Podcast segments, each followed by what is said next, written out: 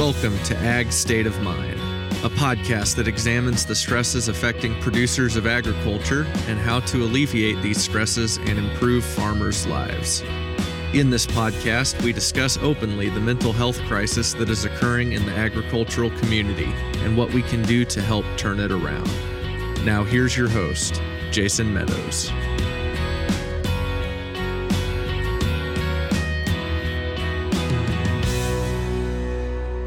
What is up, you guys? Welcome back to the Ag State of Mind podcast, a proud member of the Global Ag Network. I am your host, Jason Meadows.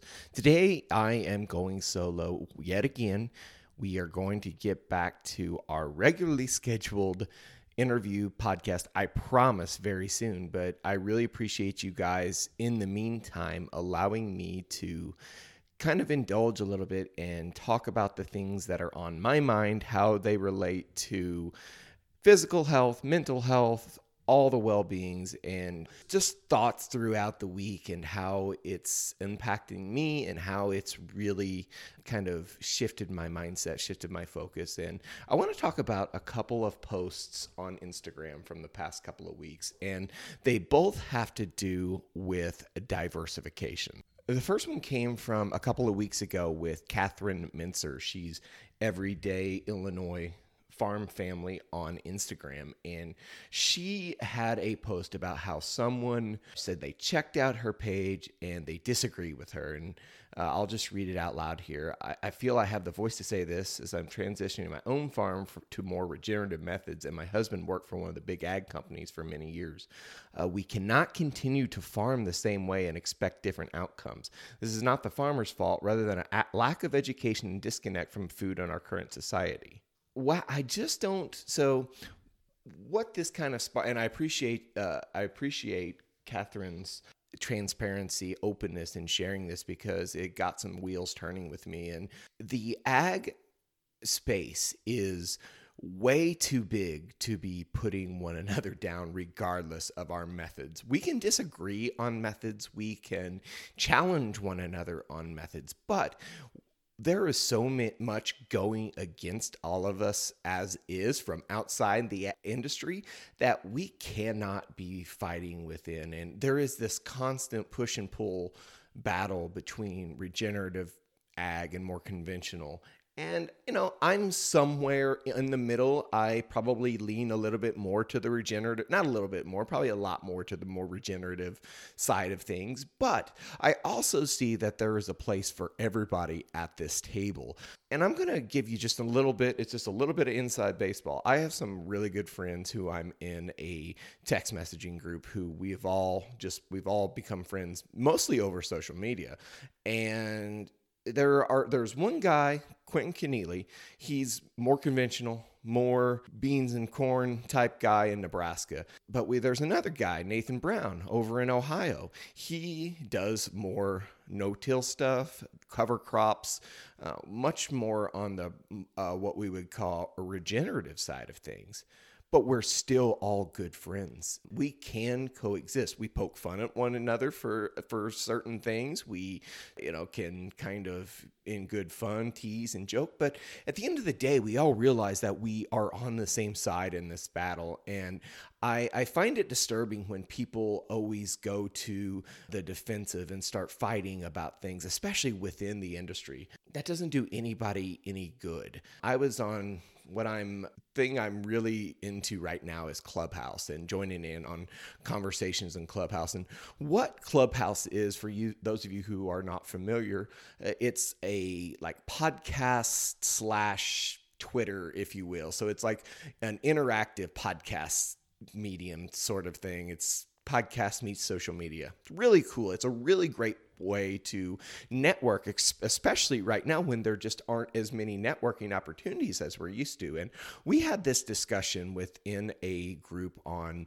and I apologize right now, cannot remember the gentleman's last name. First name is Jeff, and he is from Colorado and is running a more direct-to-consumer based beef operation. And he talked about this too, about how he's a good size direct-to-consumer. They put out I can't remember the numbers. I'm not going to say them off the top of my head, but a very substantial number of beef, of direct-to-consumer marketed beef, and just his good size operation that can barely feed an entire community. Doesn't really even, not even enough to feed an entire community. So with that being said, there is room for all of us. And I talk about this sometimes, and especially I talked about it within this group that I'm mentioning, and I'll share it with you, is a scarcity versus abundance type mindset. And so many, when they go into this fear-based marketing to, the other side is against us type thinking, they are operating from a scarcity mindset. And instead, we should understand that there is enough to go around. There's enough consumers to go around.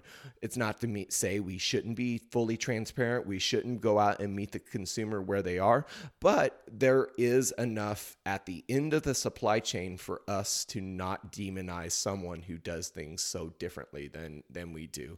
And there is also so much nuance. It's not a black and white type world within agriculture. I said to myself, I do lean more towards the regenerative side of things, but that doesn't mean that I don't do some more conventional type practices. Right now, we still do cut all our own hay. We don't graze everything. We do harvest some of our feed and store it for the winter off of our own land. That's probably a more conventional type thing. It is something I want to get away from, but it is something that we still do. I do grain finish some beef still. That's probably not in line with a lot of more regenerative type places, but I also understand that there is a market for it right now. But I am also going more towards more grass finished beef as well. So, I mean, there's so much nuance within agriculture that we can't just put everybody within a box. My friend Brian Mose, who was also on the podcast a few months back, he's a prime example of this. They own a feedlot, a family feedlot up in South Dakota.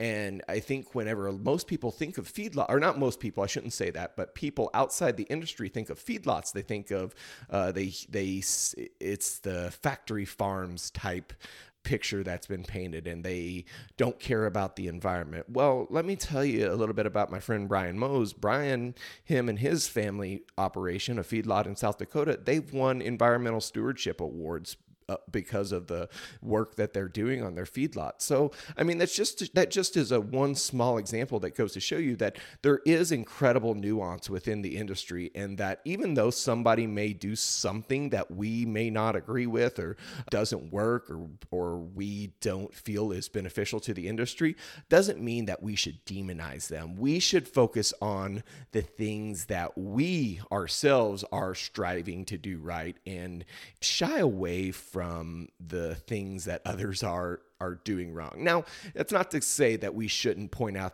the wrongdoings, the blatant wrongdoings of someone, and hold them accountable. We should, absolutely. But I think we need to be looking for more common ground, more that brings us together, more that unites us than what divides us. And then just to move this, and this is diversification, but in a different way. And just today, just right before I started recording this, I saw a post from my friend Kylie Epperson, the Grateful Farm Wife, on Instagram, all across social media. That's where she is. And she talked about diversification within our farm operations. And she said something at the end there that really struck me. And it says, diversification can look different for all of us. And sometimes that diversification looks like off-farm income. And that's a really incredible way to look at it. We've talked about that with Benjamin Gottschall. We talked about that with Tyler Keckley on the episode, how diversification isn't just about on diversification on the farm. I think sometimes we feel guilty. I know I do, and I know Tyler has talked about that. Him and I have talked about this as well off record. We feel almost guilty because we don't farm or ranch full time, and we feel like we are somehow less than because that's the way we do things, and that is not true from this diversification standpoint. So what Kylie was talking about is they diversify through they raise both crops and cattle, crops and hogs. And, you know, when one goes down, it's usually better for the other one and vice versa. And that's not that, I mean, that's what they do, but that can be seen in the same light as us having off-farm incomes. And, you know, there are times where a cattle operation can sustain more of your lifestyle than it can at other prices. We're at other times, we're kind of at the mercy of the markets. But when we have that steady off-farm income, then that's an incredible thing. And there's nothing that should be felt bad about for it. Nobody should ever make you feel bad for that. So, you know, that's something that really hits home with me. And I really appreciate Kylie's being, you know, kind of putting that out there, because there's room for all of us at this table.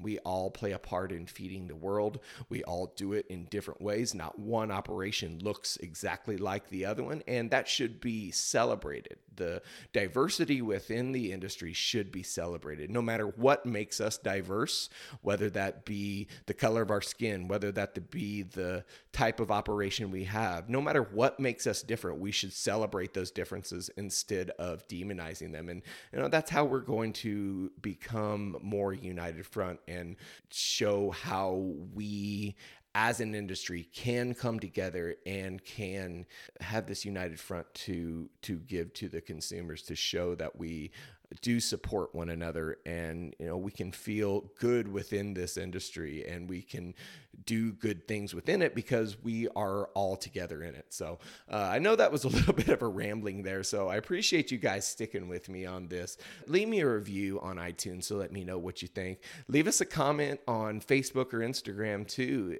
on this podcast. We really appreciate the feedback. We will get back to these regularly scheduled episodes very soon. I'm really looking forward to some of the guests that we have coming up.